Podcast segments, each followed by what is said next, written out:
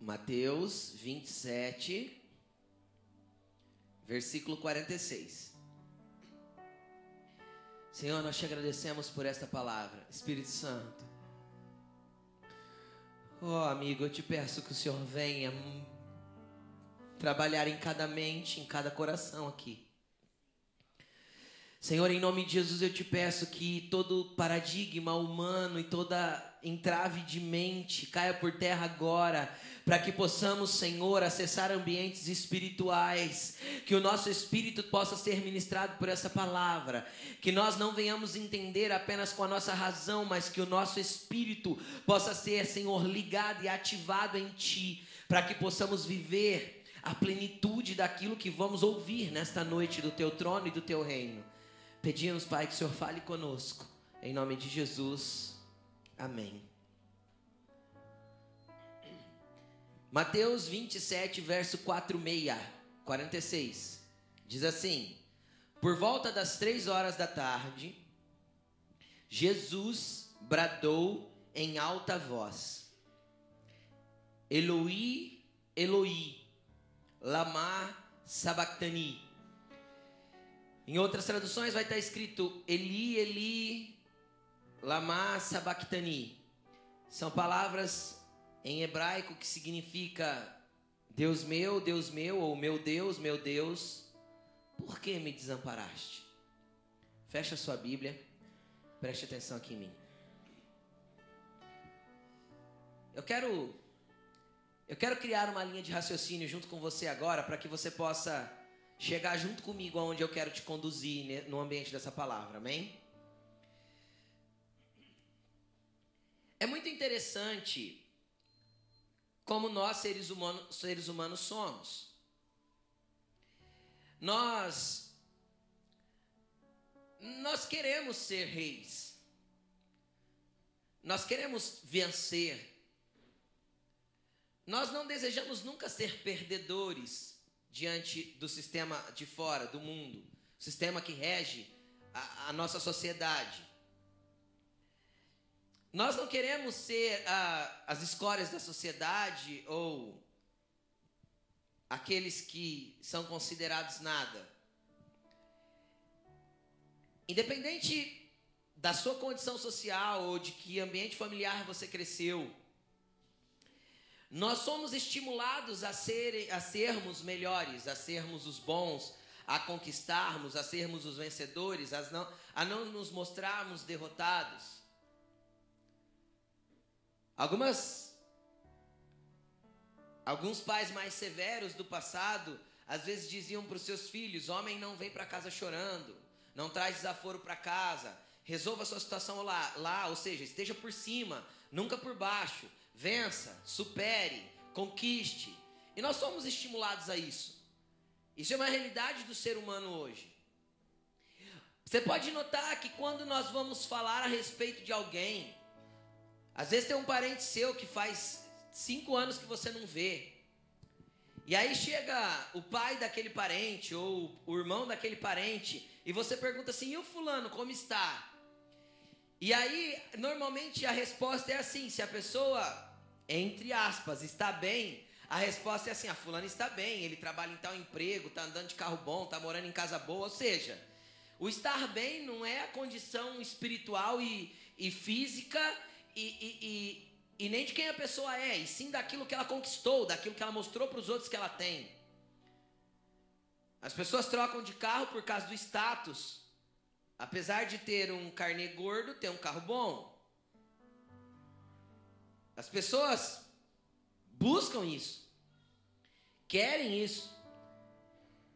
E o interessante é que os cristãos, nós, que acreditamos em Cristo, que deveríamos andar nas pregadas de Cristo, vivemos no mesmo ambiente.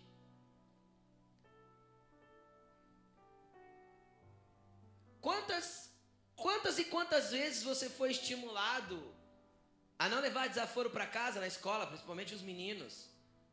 Briga, apanha, mas não vai para casa sem brigar. Isso é uma realidade do ser humano. E isso cerca a nossa vida sempre. Outra coisa que o ser humano tem, que não quer perder de forma nenhuma, é o status. Nós temos muita facilidade de sair de uma casa menor para ir para uma maior, de uma casa inferior para ir para uma melhor. Nós temos muita facilidade de sair da, da, da, da roupa da 25 de março e ir para a roupa do shopping. Mas nós temos muita dificuldade de fazer o caminho inverso. Muita dificuldade. Nós temos muita dificuldade de sair de um carro e retroceder e para um carro mais simples, menos confortável. Nós temos muita dificuldade de sair de uma casa mais ampla, mais confortável, para uma casa menor. Nós não queremos perder. Porque isso vai passar a impressão para os outros que somos perdedores, que estamos retrocedendo ao invés de progredindo. E aí eu vejo a igreja deste século. Falar igual Paulo, a igreja desse século, a igreja desta geração, a igreja das últimas gerações, a igreja dos últimos 20 anos, trabalhando exatamente na necessidade egoísta do ser humano. Venha e receba a sua vitória na campanha X. Venha e conquiste na campanha Y. Venha e tenha na campanha tal. Galgue, busque, testemunhe. Conte a sua vitória.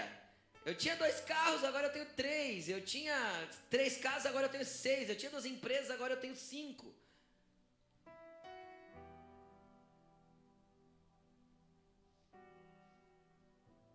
E a igreja tem se movido na mesma necessidade de ter. E tem usado essa necessidade egoísta do ser humano para atrair multidões. Eu falei que a palavra não ia ser boa para você hoje.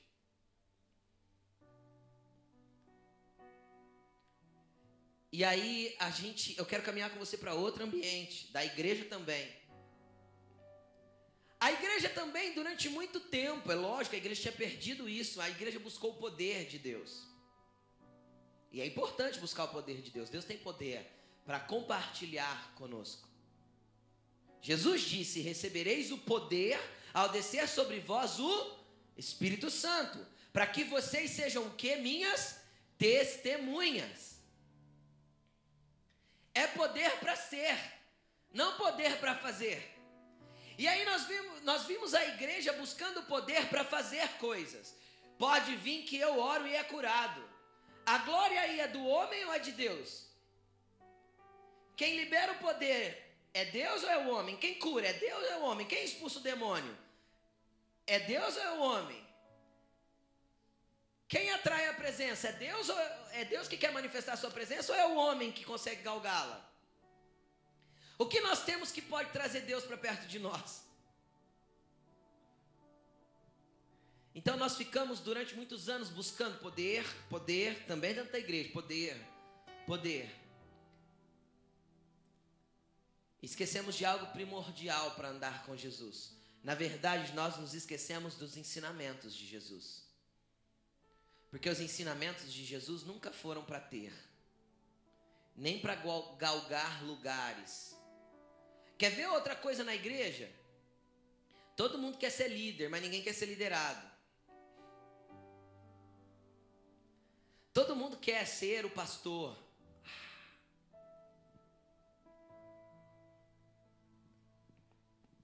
Né? É, não. Querido, nós construímos algo tão errado. O pastor é o líder da igreja. Quem te disse isso? Onde está isso na Bíblia? Não existe um cargo que seja líder da igreja. Na verdade, se nós formos para o ambiente bíblico, quem tem posição de governo na igreja, ou seja, de liderá-la, é, deveria ser chamado de presbítero. Porque isso é bíblico. Porque tem a ver com a função que exerce, não com o cargo que lhe é dado. Eu exerço a função de liderança aqui. Então eu sou parte de um presbitério da igreja. Quem está me entendendo? Simples assim. E por que a gente chamou de pastor? Porque é mais fácil colocar um título, pelo menos eu sou nomeado naquilo que eu faço. Jesus nunca deu títulos, nunca nomeou ninguém. Ele deu encargos, ele capacitou pessoas. Você quer entender o que é ser um pastor? Teve uma pessoa das que ele comissionou, que ele comissionou para pastor. Pedro. Pedro, você me ama? Cuida das minhas ovelhas. Pedro, você me ama? Apacenta o meu rebanho. Ou seja, Jesus não olhou para Pedro e falou assim: Pedro, você me ama, então agora você é pastor. Não, tem a ver com fazer, não tem a ver com ter o título. Tem a ver com exercer aquilo que me foi incumbido por Cristo e não com galgar um lugar. Tem a ver com entender o que Cristo me deu para fazer e fazer. Independente do que seja e onde seja e da forma que seja. Não é pastor quem prega. Quem prega é quem tem o dom de palavra de, de, de sabedoria e, e, e, tem o dom da oratória e fala e pronto, esse prega. Que tem muito bom pastor que não é pregador. São melhores do que eu no ambiente de cuidar. Então nós temos que desmontar conceitos e parar de galgar cargos. É interessante que quando eu entrei na igreja, lá na década de 90, uma das coisas que eu aprendi era assim, como que era a hierarquia para chegar até o topo, entende? Então, primeiro eu era um diácono, depois eu me tornava um evangelista, depois eu era um presbítero, aí depois eu chegava a ser um pastor. Não, onde está isso na Bíblia, gente? A igreja também criou um sistema para caminhar e galgar espaços e lugares que Deus não quer para nós. Porque Deus nos quer exatamente onde Ele quer nos colocar. E quem flui no ambiente de serviço e na diaconia vai receber galardão por, por exercer aquilo que foi chamado para ser. E que é evangelista vai receber galardão por estar na rua. E nós temos que desmontar esse conceito. E aí, eu quero falar a respeito de algo que o, o ser humano tem muito, muito, muito dificuldade. E que foi o que Cristo fez. Eu falei que nós temos muita dificuldade de perder, não temos? Qualquer ambiente, nós somos nós somos ruins de perder. O seu irmão fala assim, você é ruim de perder, irmão. Todo mundo é ruim de perder, ninguém gosta de perder, gosta? Até no Uno a gente quer ganhar, né? Quando tá jogando Uno, não é? É, até no Uno a gente quer ganhar. Até no videogame a gente quer ganhar, até no futebol de fim de semana a gente quer ganhar. A gente quer ganhar, o negócio da gente é ganhar. Eu quero falar sobre Cristo. Caminhe comigo nisso. Eu caminhei em você, ser humano, agora eu quero caminhar na pessoa de Jesus Cristo. Presta atenção. Cristo foi Cristo foi criado, não sei se ele foi criado, se ele já existia, a Bíblia não diz isso, mas ele já estava com o Pai antes que o mundo existisse. Ele mesmo disse isso. Pai, João 17, versículo acho que 1. Pai, me glorifica com a glória que eu tinha contigo antes que o mundo existisse. Cristo já estava lá. Quando Deus foi fazer a terra, ele disse: façamos o homem à nossa imagem. Ele o filho. Cristo participou de todas as coisas com o Pai. Cristo esteve visitando a terra durante todo o Velho Testamento. O anjo que visitou Jacó, o anjo que visitou, visitou Gideão, o anjo que visitou Abraão. Tudo isso era a pessoa de Jesus Cristo ali manifesta e falando e mostrando a realidade do Filho de Deus em contato com o homem. Cristo participou de todo o ambiente e fazia parte do plano eterno de Deus desde sempre. Na conferência que nós tivemos aqui duas semanas atrás, eu ministrei a respeito de quando Moisés teve a revelação do plano eterno de Deus no alto da montanha. Ali Deus descreve o plano de salvação, coloca Moisés em cima da rocha. Quem que é a rocha? Cristo. Mostra para ele, Moisés, ó, antes você feriu a rocha, ou seja, a rocha será ferida. Ele falava do plano de salvação. Agora na segunda rocha você não fere mais, você fala com ela, porque ela vai jorrar água. Ou seja, era uma representação daquilo que o pai faria em todo o ambiente que ele já tinha pré-projetado. Cristo sabia. Aí ele olha para Moisés e fala: Eu vou te pôr numa rocha perto de mim. E aí Moisés quer mais, eu quero ver a sua glória. Então, para você ver a minha glória, o único jeito é entrar na rocha. Então ele abre a rocha, coloca Moisés dentro e põe a mão em cima. Vocês conseguem entender? Jesus, é, é, Deus levou Moisés a entender o plano de salvação e estar em Cristo mesmo sem Cristo ter vindo. Então Cristo já era Deus cheio de glória, cheio de, de majestade, de poder desde sempre. E aí chega um, um dado momento em que ele resolve se encaixar no plano eterno do Pai e abrir mão da sua glória para se colocar na posição da sua criação. Você consegue entender isso? Você consegue o tamanho da, entender o tamanho da perca de Cristo nesse momento? Você consegue entender tudo que Cristo perdeu e teve que abrir mão para se colocar na sua posição, na minha posição, simplesmente por nos amar? Ele abriu mão, ele abriu mão da sua glória, ele se despiu de ser Deus ele se sujeitou a estar num ventre materno. Ele se sujeitou a ser humano.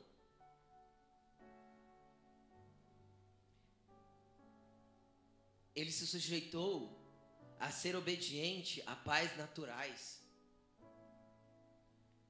Ele se sujeitou a ser tentado. Porque uma única, a única coisa que, que não pode acontecer com Deus é que ele peque.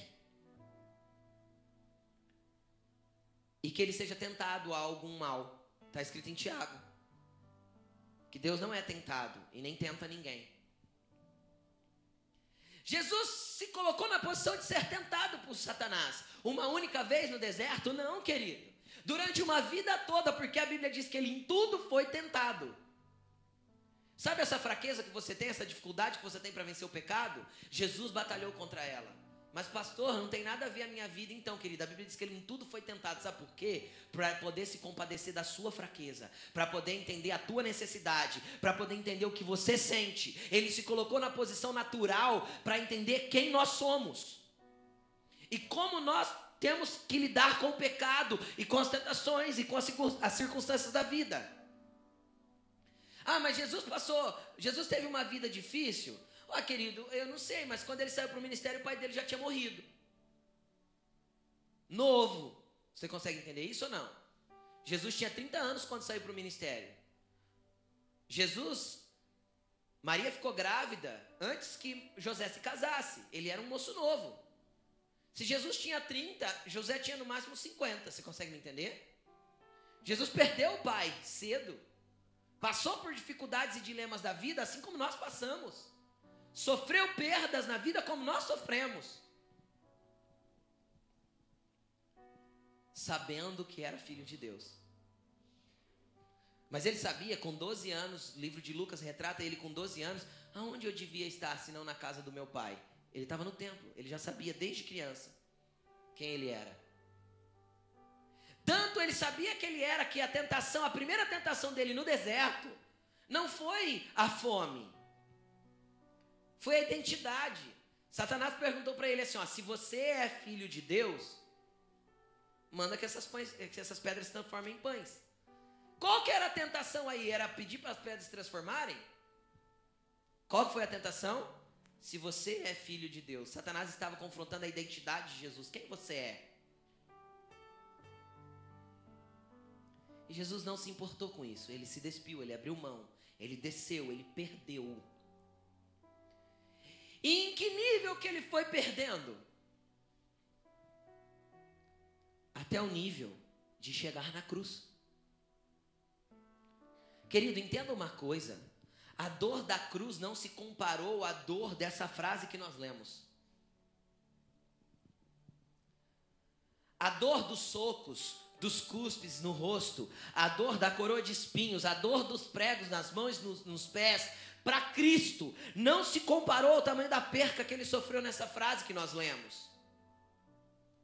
Porque ele sempre teve, durante os 33 anos que ele viveu na terra, ele sofreu, vamos dizer assim, tendo que se adaptar à vida humana sendo Deus e sabendo que era Deus, mas com todas as limitações humanas que ele estava vivendo, e ele aprendeu a lidar com isso. Só que uma coisa que Jesus não aprendeu enquanto estava como homem, era necessário que isso também ele perdesse e que isso também fosse arrancado dele, foi não ter a presença de Deus ao lado dele. E ele teve a presença do Pai sempre com ele. Ele, todas, em todas as orações dele, você vai ver Jesus tratando Deus como Pai. Pai, Pai, sempre foi assim. Eu faço o que eu vejo o Pai fazendo e falo o que eu ouço o Pai dizendo. Ou seja, ele estava governado pelo Pai. Só que quando ele chegou na cruz, e o peso insuportável não era dos cravos, nos pés e nas mãos, era o peso do pecado de toda a humanidade, do ontem, do agora na realidade dele e do amanhã, que seríamos nós, estava sobre ele. O pecado de toda a humanidade, de todas as gerações, estava caindo sobre ele. E quando isso foi depositado sobre ele, ele perdeu a última coisa que lhe sobrou. Além de já ter perdido a dignidade, a honra de estar, de ter andado seminu pela rua, carregando a sua própria cruz, de ter sido cuspido, de ter perdido tudo, ele perde a única coisa que lhe sobrava, que lhe trazia prazer e que lhe trazia graça, que era a presença do Pai, porque o Pai não se mistura com o pecado. E Jesus recebeu a carga de todo o pecado. Então, naquela hora, ele não tinha como se expressar para Deus a não ser dizer, não mais chamando Deus de Pai, mas olhando para o céu e dizendo o quê? Deus meu. Deus meu. Ele se colocou na posição humana completa.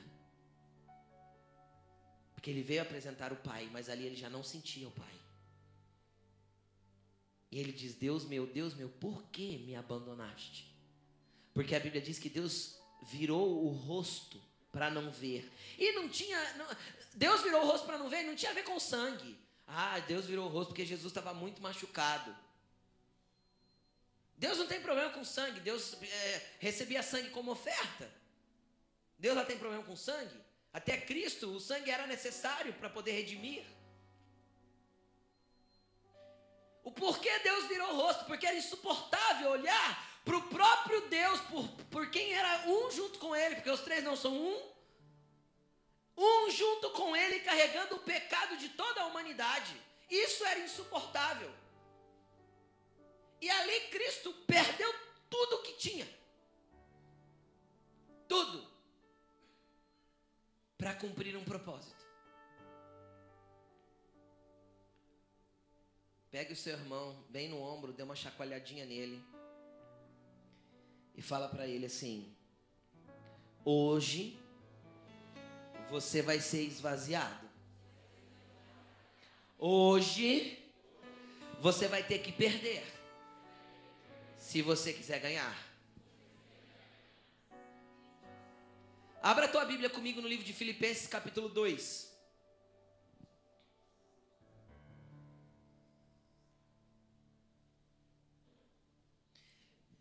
Filipenses capítulo 2, versículo 5.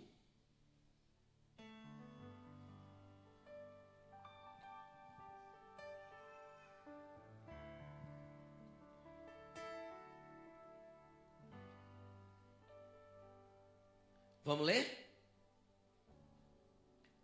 Vamos ler só os cinco primeiro. Seja a atitude de vocês a mesma de. Como tem que ser sua atitude, querido? Como tem que ser sua atitude, querido? Vamos ver o que foi a atitude de Cristo? Lê os próximos versículos comigo. Que, embora sendo Deus, não considerou o ser igual a Deus algo que devia apegar-se, mas esvaziou-se de si mesmo, vindo a ser servo, tornando-se semelhante a homens, e sendo encontrado em forma humana, humilhou-se a si mesmo e foi obediente até a morte e morte de cruz. Querido, Seja a sua atitude igual a de Cristo Jesus. Isso é o Evangelho de Jesus Cristo. E agora eu quero te conduzir a algumas coisas que o Evangelho nos traz. Se Paulo orientou que a nossa atitude tem que ser a mesma dele, ele está falando exato. E embaixo ele descreve qual foi essa atitude. Qual que era essa atitude? Uma atitude de perca, uma atitude de esvaziamento. Não é para você andar vazio, porque você vai ser cheio do Espírito Santo, mas é para você se esvaziar de si mesmo. Pastor, mas Jesus ensinou isso? Eu vou dar alguns exemplos para vocês, uns 10. Ele começou dizendo logo no início das suas pregações, dos seus caminhares na terra, Jesus já começou assim, ó: Se alguém quiser vir após mim, negue-se a si mesmo. Começa assim.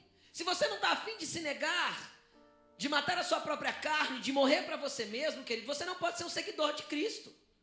Você vai ser um frequentador de igreja. Então você escolhe, você quer frequentar a igreja ou você quer seguir Cristo? Negue-se a si mesmo, tome a sua cruz. Existe um preço a pagar, existe algo a carregar. E aí você me segue. É assim que é para me seguir. Diferente disso, não tem como me seguir. Esse, esse é o Evangelho de Jesus Cristo. Foi isso que ele pregou.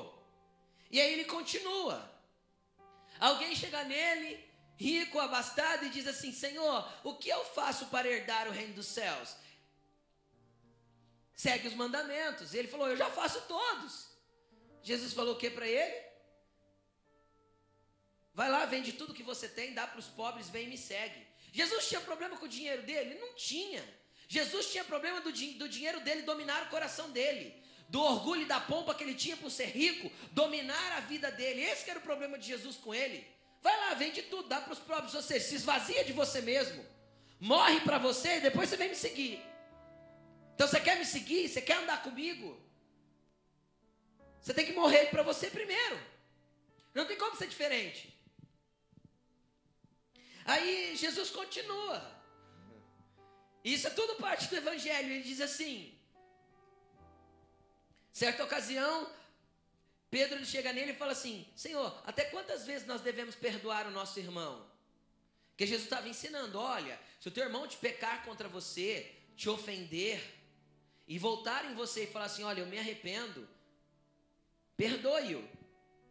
E aí Pedro falou assim, né? Achando que ele ia ser o cara ali na hora. Jesus, quantas vezes? Até sete? E Jesus falou assim: Não, Pedro, sete não, mas até setenta vezes sete. Aí Pedro olha para ele e fala assim: Senhor, aumenta a minha fé.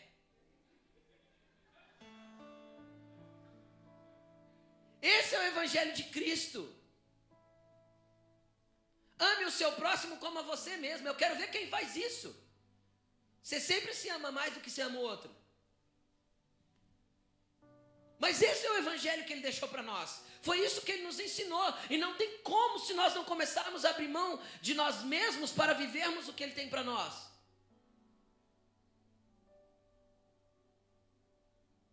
Querida, é noite de morte. Morte do teu eu, do teu egoísmo, do teu orgulho, da tua soberba, da tua arrogância. Morte para que você entenda que o teu dinheiro não é nada se comparado à grandeza do que Cristo fez por você. Morra. E aí, continuando, o que mais que ele ensinou? Ó, oh, se alguém roubar a sua, a sua túnica, dá também a capa. Ou seja, se alguém rouba o teu carro, dá para ele também a frente do toca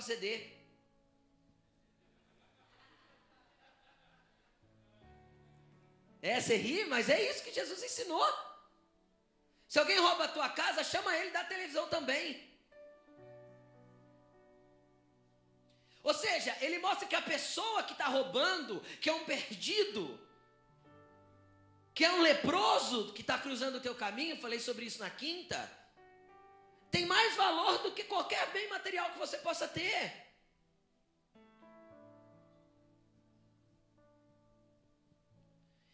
Que mais que ele falou? Se alguém te obrigar a caminhar com ele uma milha, vai com ele duas. E se alguém te bater na tua face direita, dá outra.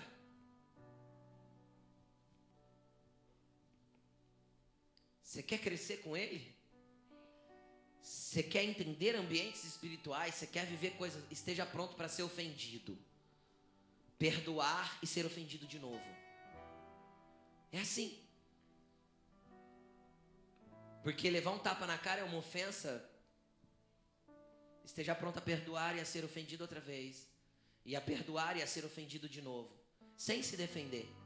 Isso é dar outra face.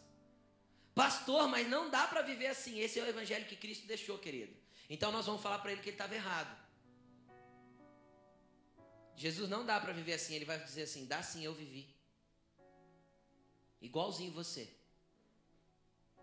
Esse é o evangelho de Cristo e não dá para ser negociado. Aí ele diz um pouco mais: quem não deixa tudo por amor a mim não é digno de mim. E aí ele cita embaixo: quem não deixa pai, ou mãe, ou irmão, ou tio, ou primo, ou tudo, e não amar eu mais do que tudo isso, não é digno de mim. Ou seja, nenhuma pessoa tem que estar, tem que, você tem que amar mais do que você ama ele.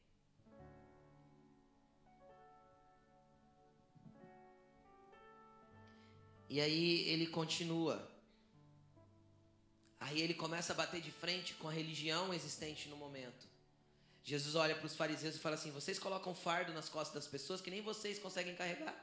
Vocês não movem um dedo para carregar esse fardo aí. Por que vocês colocam esse fardo nas pessoas? E aí eu vejo a religião dos nossos dias. Cria regras. Sabe por quê? Porque é mais fácil eu criar regra para vocês, para vocês chegarem a lugares, do que vocês encontrarem um lugar em Cristo e fazerem exatamente o que Ele quer. E aí a gente construiu a religião evangélica construiu as regras, ditou os caminhos, falou como galgar os lugares. Se eu quero ser pastor, ou seja, estar na liderança, então eu faço um curso de teologia, estudo lá três ou quatro anos, então aí você passa por isso, por aquilo, então você chega lá. Mas eu chego lá porque eu fiz, não porque eu tenho caráter ou porque eu tenho chamado para estar tá lá. Por isso que existem tantos pastores sem caráter hoje. Porque foi a religião que os fez pastor e não o céu que os chamou para o tal. Foi a religião que os fez líderes, não o céu que os chamou para serem líderes. Tem pessoas que têm cargo, mas não têm chamado, querido. Tem pessoas que têm lugares na sociedade, mas não têm a fluência de Deus emanando da vida delas. Tem pessoas que funcionam, mas não fluem. Que são engrenagens sem olhos que só movimentam coisas no natural mas não movimentam ambientes celestiais e espirituais. E não é assim que nós queremos viver como igreja. Não é nesse ambiente que nós queremos conduzir a igreja. Eu não quero te conduzir somente à salvação. Para ser salvo, querido, não existe regras. Existe apenas crer que o Senhor Jesus é o teu Deus, é o teu Senhor. E a salvação é sua. Mas se você se contenta apenas com a salvação, Eu acho que você está na igreja errada. Eu acho. Se a salvação já está bom para você, eu acho que está na igreja errada. O Senhor tem nos chamado para levantar um exército poderoso que muda, mudará essa cidade e essa nação pelo que são e não só pelo que fazem porque vão movimentar coisas no ambientes espirituais para movimentar coisas no, nas coisas nos ambientes naturais. Eu sei que 50% de quem está aqui ou mais não entendeu, mas um dia você vai entender. Por enquanto continua aqui que uma hora você vai entender. Aí eu, Jesus, eu vejo Jesus desconstruindo toda a religiosidade para nós virmos e reconstruirmos toda a religiosidade de novo.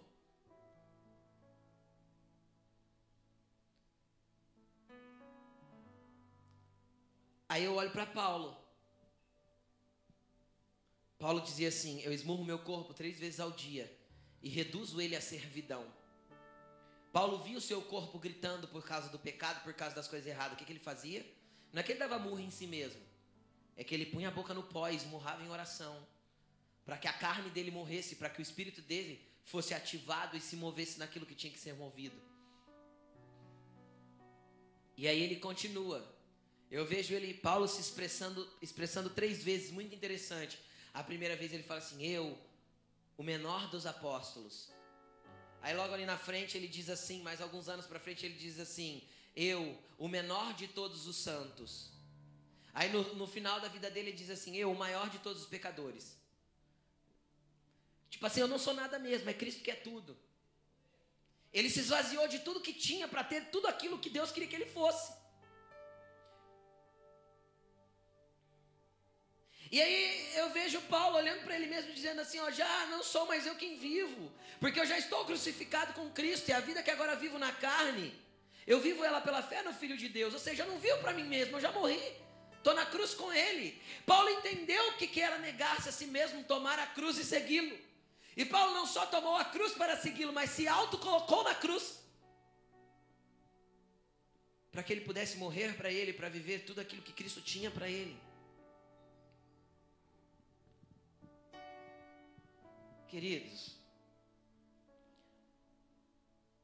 pastor, o que, que eu tenho se eu viver desse jeito? Para que eu quero perder tanto? Porque seja a tua atitude a mesma de Cristo Jesus. Perca tudo. Porque quando você perder tudo, você vai ter exatamente o que Cristo ganhou por ter perdido tudo. Mateus 27, 46, nós vemos ele clamando: Eloi, Eloi, lama sabachthani. E três dias mais tarde, eu, venho, eu, em Mateus 28, 18, eu vejo ele encontrando os discípulos e dizendo assim: Eis que me é dado toda a autoridade no céu e na terra. Agora, por que ele alcançou toda a autoridade no céu e na terra? Porque primeiro ele soube se esvaziar. Então só cresce em autoridade aquele que se esvazia de si mesmo, aquele que abre mão de si mesmo, aquele que está disposto a ser ofendido e a perdoar. Só cresce em autoridade quem sabe lidar com a ofensa. Só cresce em autoridade quem sabe lidar com as pessoas batendo nele e ele não revidando. Só cresce em autoridade quem pode ser como Estevão, levando pedradas na cara e dizendo: Pai, perdoa porque eles não sabem o que fazem. Esse cresce em autoridade, esse tem o céu aberto e vê Cristo. Mas, pastor, será que isso é assim mesmo? Vamos acabar de ler Filipenses, se ainda estiver aberto aí, senão eu leio para você. Nós, nós lemos até que ele humilhou-se a si mesmo e foi obediente até a morte morte de cruz, versículo 9.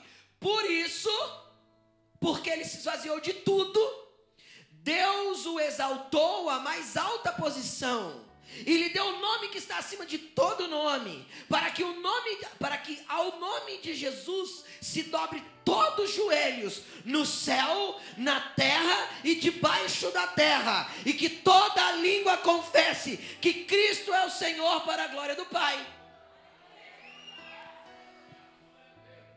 Aí tem gente que tem uma mentalidade medíocre, medíocre e pensa só na salvação, totalmente medíocre. Descreve o céu para mim, irmão. Olha, eu vou dizer. Nuvenzinhas, anjinhos tocando harpa e uma, um coro mais ou menos assim. Oh!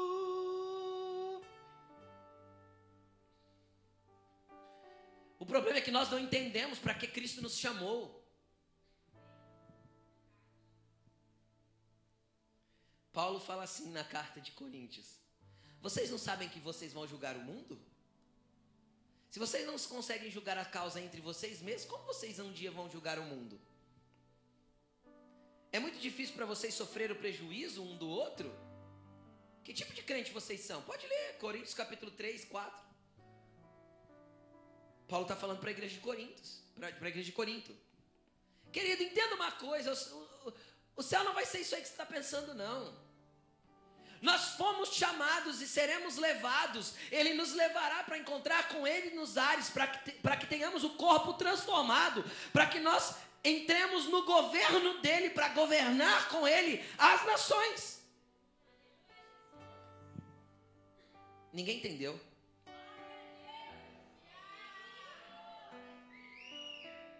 Tem gente que pensa. Outro dia eu ouvi uma frase, gente, no Instagram. Um crente, um crente escreveu: Não vejo a hora de ir para o céu para não ter que trabalhar mais. Eu não sei quem ensinou essa babaquice para ele.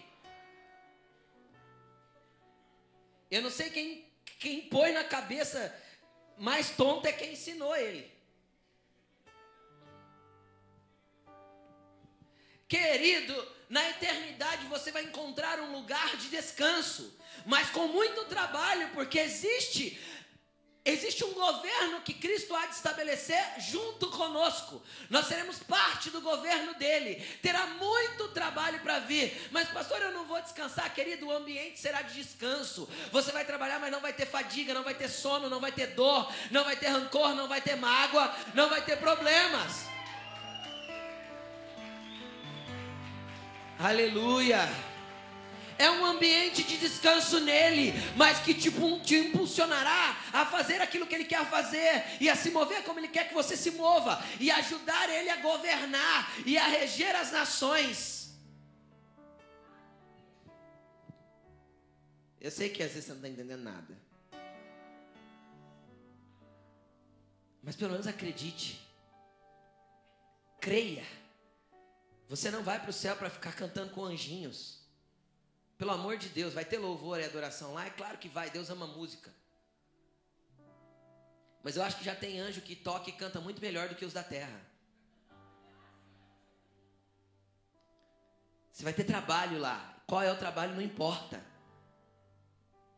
Pastor, mas o que, que, mais que tem na eternidade? O que mais que tem nos ambientes espirituais? Não sei, a Bíblia fala de cavalo, a Bíblia fala de animal, a Bíblia fala de tantas coisas. Tem... Se a terra é poderosa, linda e maravilhosa, imagina o que é a eternidade, querido. E a gente fica com a medinha medíocre, né? A gente assiste a Era do Gelo e vê o esquilinho, o esquilinho chegando lá no céu de, de nozes lá e a gente acha que o céu é aquilo, né? Quem tem criança sabe. Não, querido. Só que só vai estar pronto para governar com Ele quem estiver pronto para viver como ele viveu. E a vida aqui é perca. O apóstolo Paulo disse assim: a, a, a morte para mim é lucro, e o viver é Cristo. Simples assim. Louco e complexo. Grande e poderoso e quase inalcançável mas possível, porque Cristo fez. Pastor, quanto tempo vai demorar para eu matar tudo aqui dentro de mim? Para não sobrar nada do Rodrigo aqui. Nada. Quanto tempo demora?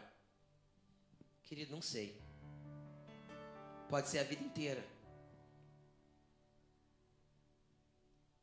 Vai depender do quanto eu estou disposto a entregar cada vez que ele me pede. Primeiro ele vai me arrancar aquilo que é ilícito, ou seja, o meu pecado. Depois ele quer arrancar de mim o desejo pelo pecado. Depois ele quer arrancar de mim até aquilo que me é lícito, mas não me convém mais. Depois ele vai arrancar de mim até coisa assim que até convém, mas ele vai falar: não é mais para você. Você já está em outro ambiente. E ele vai nos desconstruindo e é necessário nós irmos entregando e perdendo a cada dia para que nós possamos chegar exatamente no ambiente que Ele tem para nós. Esse é o Evangelho de Cristo. E quando Jesus pregou isso, foi todo mundo embora.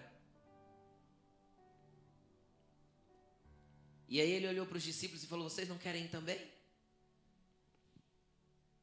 E Pedro respondeu rapidinho: Para quem iremos nós? Só tu tem as palavras de vida eterna. Essas são as palavras que conduzem à vida eterna. Querido, eu não quero só te conduzir a uma vida melhor.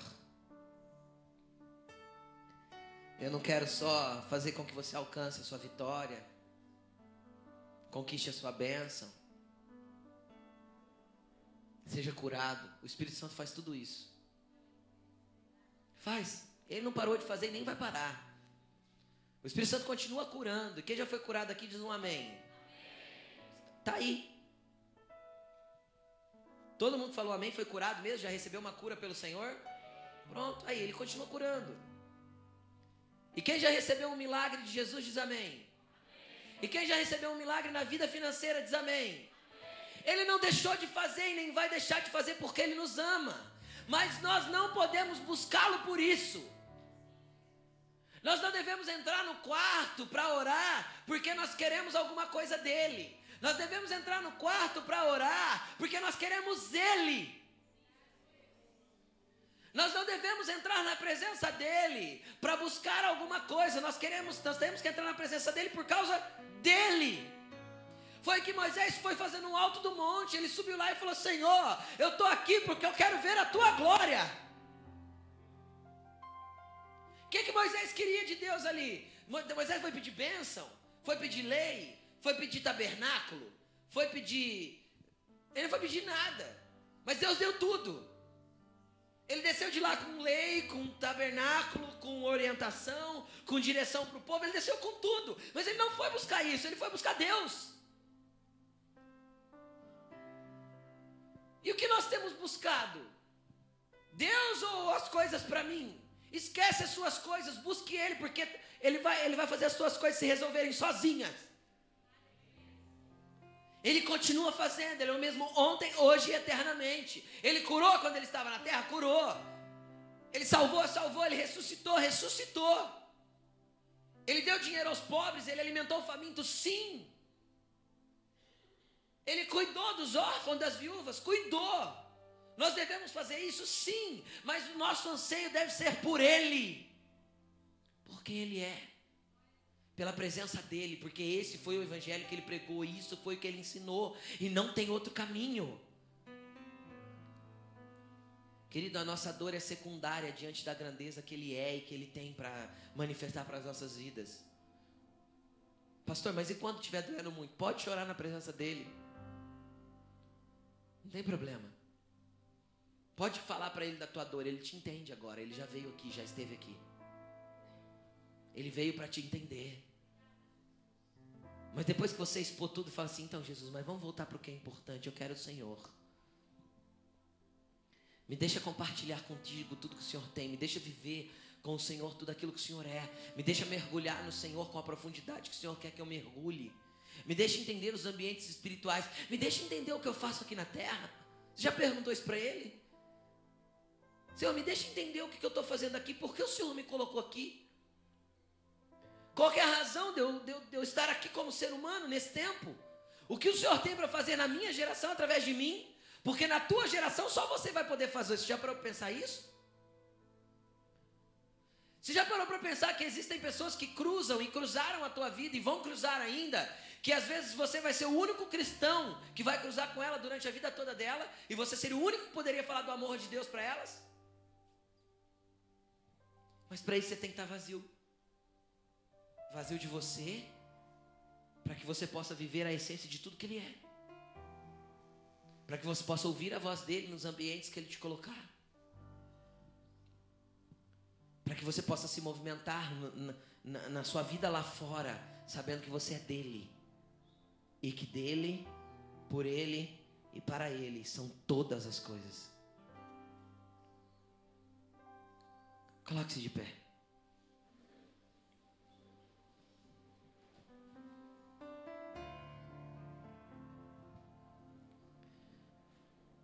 Eu não sei o que você quer viver com Ele. Eu não sei como você quer viver com Ele. Eu não sei o quanto você quer viver para Ele.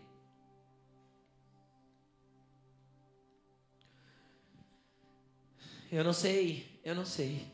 Mas Ele sabe, o Espírito Santo que está dentro de você sabe também. Quando Moisés foi no alto do monte, Moisés falou com a boca dele: Senhor, eu quero ver a tua glória. Mas Deus leu o coração de Moisés e falou: Moisés, você não pode ver a minha face. Porque Moisés falava algo com a boca, mas o coração dele estava desejoso de algo mais. Quanto você quer? Nem que a sua boca não consiga expressar, fale para Jesus aquilo que você você quer. Quantas pessoas você quer tocar, abençoar, mover? O que você quer mover no ambiente espiritual?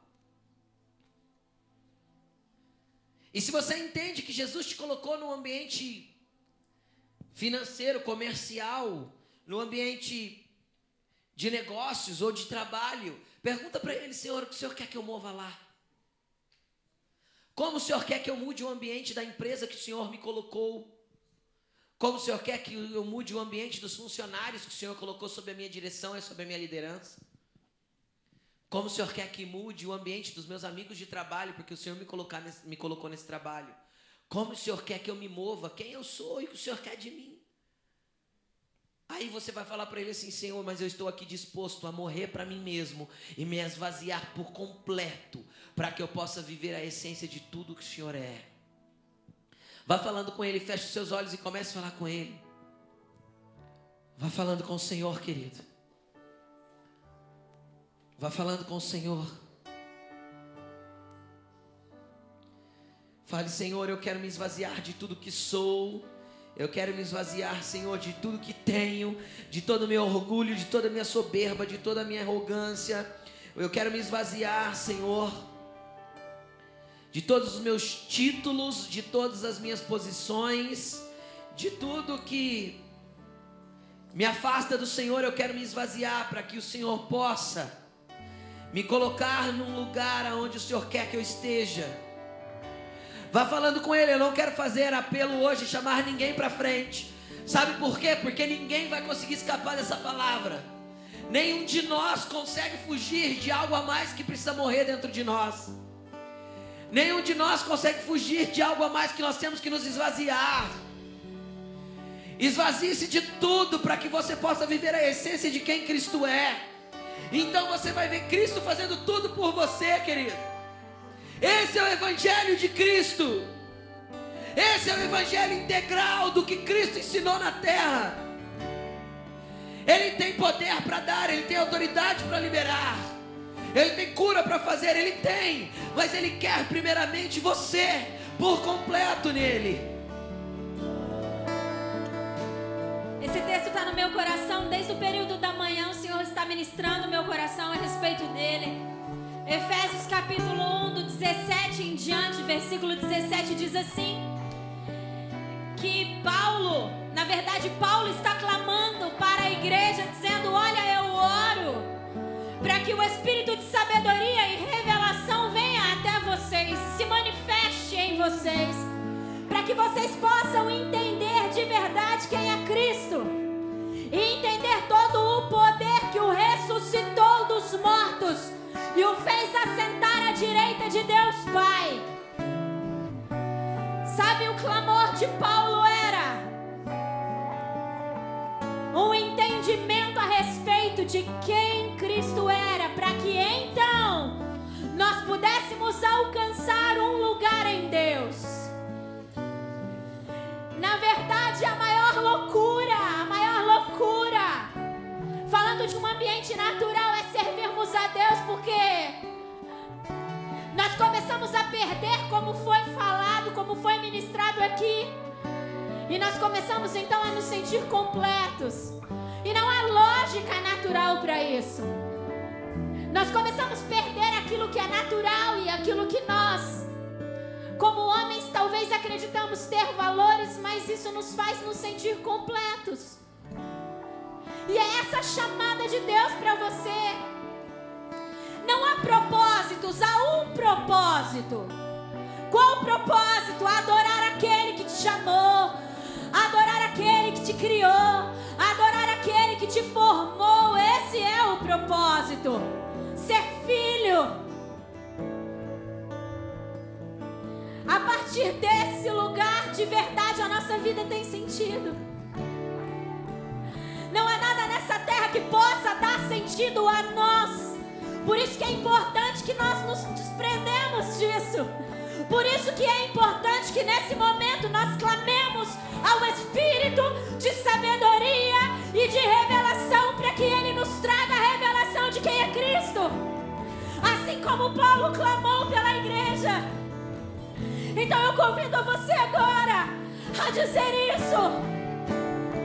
Espírito de sabedoria, Espírito de revelação, revela-nos o completo de Cristo, revela-nos, Deus, todo o poder que há em, no Senhor, todo o poder que há em Ti, que fez com que Cristo fosse ressurreto dos mortos, que faz com que nós, Senhor, saiamos um lugar de morte para um lugar de vida